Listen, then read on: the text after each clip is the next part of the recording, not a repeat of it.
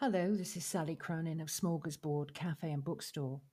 This week, as I sat in the peace of the back garden and made the most of the last of the sunshine for a while, I enjoyed reading and rereading the poems in the latest collection of Balroop Singh, Slivers, Chiseled Poetry. This is what the author says about the collection. When I stumbled upon haiku, a Japanese form of poetry, I scoffed it away, thinking it to be too short and easy to write. My hubris got a setback when I was challenged to write it. My earlier efforts show how I struggled with the syllables that could convey a meaningful message. Slowly, I discovered this art form, which I revere now. I've taken some liberties with the rules, though. The poetry in this collection is not traditional haiku and tanka, but inspired from them. This collection focuses on micropoetry, inspired from haiku, senryu, tanka, and acrostic poems. Brevity and discipline is the hallmark of these poems.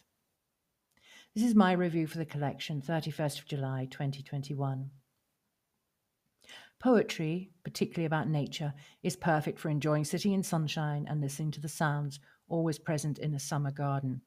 The poet Balroop Singh captures this wonderful environment and other aspects of mother and human nature in her collection of micropoetry. Inspired by haiku and tanka, with the addition of a section of acrostic poetry, it is a collection to be savoured and reread again and again. I have some particular favourites out of the hundred or so poems. Each day reminds us it's the symphony of surroundings that whispers life into us. I believe in the sun, even when it is not shining. I believe in love, even when I cannot feel it. Love and light are my mentors. This is a collection that will appeal to all lovers of micropoetry that manages to capture the essence and beauty of the world around us, the fickleness of human nature, and offers hope for the future. About the poet. Balroop Singh is an educator, a poet, and an author who has always had a passion for writing.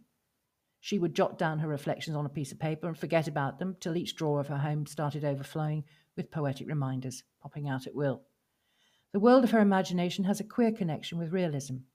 She could envisage the images of her own poetry while teaching the poems. Her dream saw the light of the day when she published her first poetry book, Sublime Shadows of Life. She has always lived through her heart. She is a great nature lover. She loves to watch birds flying home.